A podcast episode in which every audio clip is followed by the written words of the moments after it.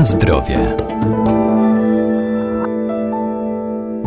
Każda aktywność fizyczna ma pozytywny wpływ na zdrowie człowieka, bo ruch dotlenia nasze mięśnie i hartuje ciało. Nieważne, czy będziemy biegać, skakać, pływać, jeździć na rowerze, czy też spacerować, bo wszystkie formy ruchu uwalniają endorfiny, czyli hormony szczęścia i wzmacniają odporność, ale każdy trening należy dobrze zaplanować.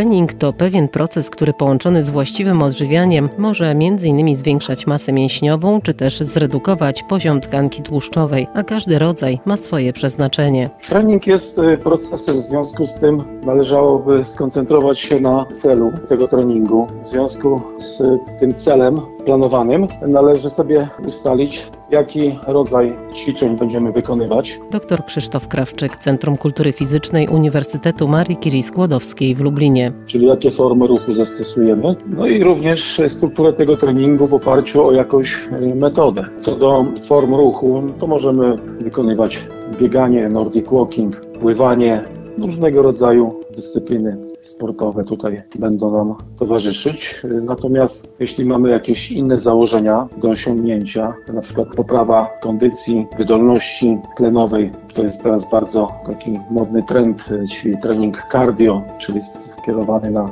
e, zwiększenie zdolności do zużycia tlenu, poprawa tak zwanego wskaźnika VO2 max, to tutaj powinniśmy sobie zaplanować trening związany właśnie z intensywnością umiarkowaną, wykonywaną w długim czasie. Bo należy też wziąć pod uwagę strukturę treningu. Struktura treningu to jest intensywność i objętość. No, intensywność, odpowiedź naszego organizmu na zadany wysiłek, czyli wartość tętna, będzie nam określała tą intensywność i powinniśmy bezwzględnie zawsze kontrolować, przede wszystkim dla bezpieczeństwa, dla własnego zdrowia, tą intensywność, czyli mierzyć sobie w trybie online, najlepiej jakimś sportesterem wartość tętna. Ostatecznie, jeśli nie posiadamy takiego sprzętu, na tętnicy szylnej powinniśmy znać wartość tętna, jeżeli chodzi o przedziały referencyjne.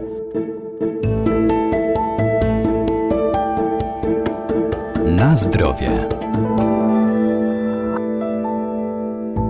Ważny jest umiar, rozwaga i nieprzekraczanie pewnych zakresów, a poszczególne wartości możemy obliczyć. Tutaj jest taki wzór uniwersalny 220 minus wiek na poszczególnych grup wiekowych i powinniśmy zawsze pamiętać, żeby nie przekraczać tej wartości maksymalnej, czyli osoba 20-letnia to jest 200 wartość tętna, a od tego możemy sobie obliczać poszczególne zakresy względem maksymalnego, czyli rozpoczynając trening powinniśmy sobie intensywność ustalać na poziomie 50%, no czyli powiedzmy, przy, jeżeli maksymalna wartość tętna jest 200, to powinniśmy sobie wykonywać wysiłek fizyczny na poziomie 100 uderzeń na minutę. Później stopniowo możemy przechodzić do tych wartości wyższych, no i taką uśrednioną wartością dla zdrowia rekomendowaną przez WHO to będzie 130 uderzeń na minutę. Natomiast, żeby dokonać jakiejś poprawy fizjologicznej, zaplanowanej treningu, no to musimy dawać bodźce tak zwane nadprogowe, czyli nie może być to cały czas trening na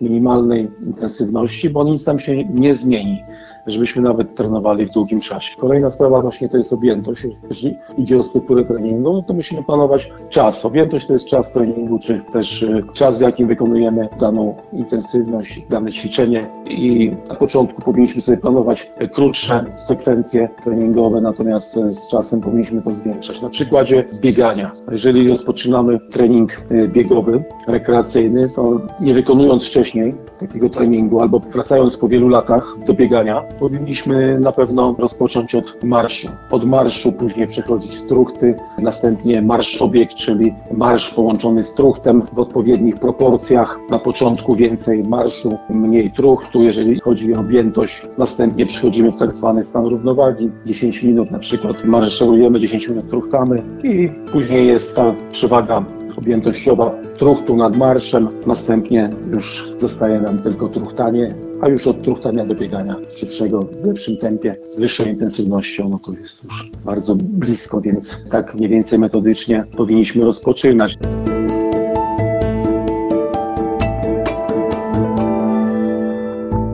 podczas uprawiania sportu na świeżym powietrzu należy zadbać o odpowiednie ubranie, dostosowane do pory roku oraz pogody, pamiętając, że przy każdym wysiłku fizycznym ważne jest odpowiednie nawadnianie organizmu.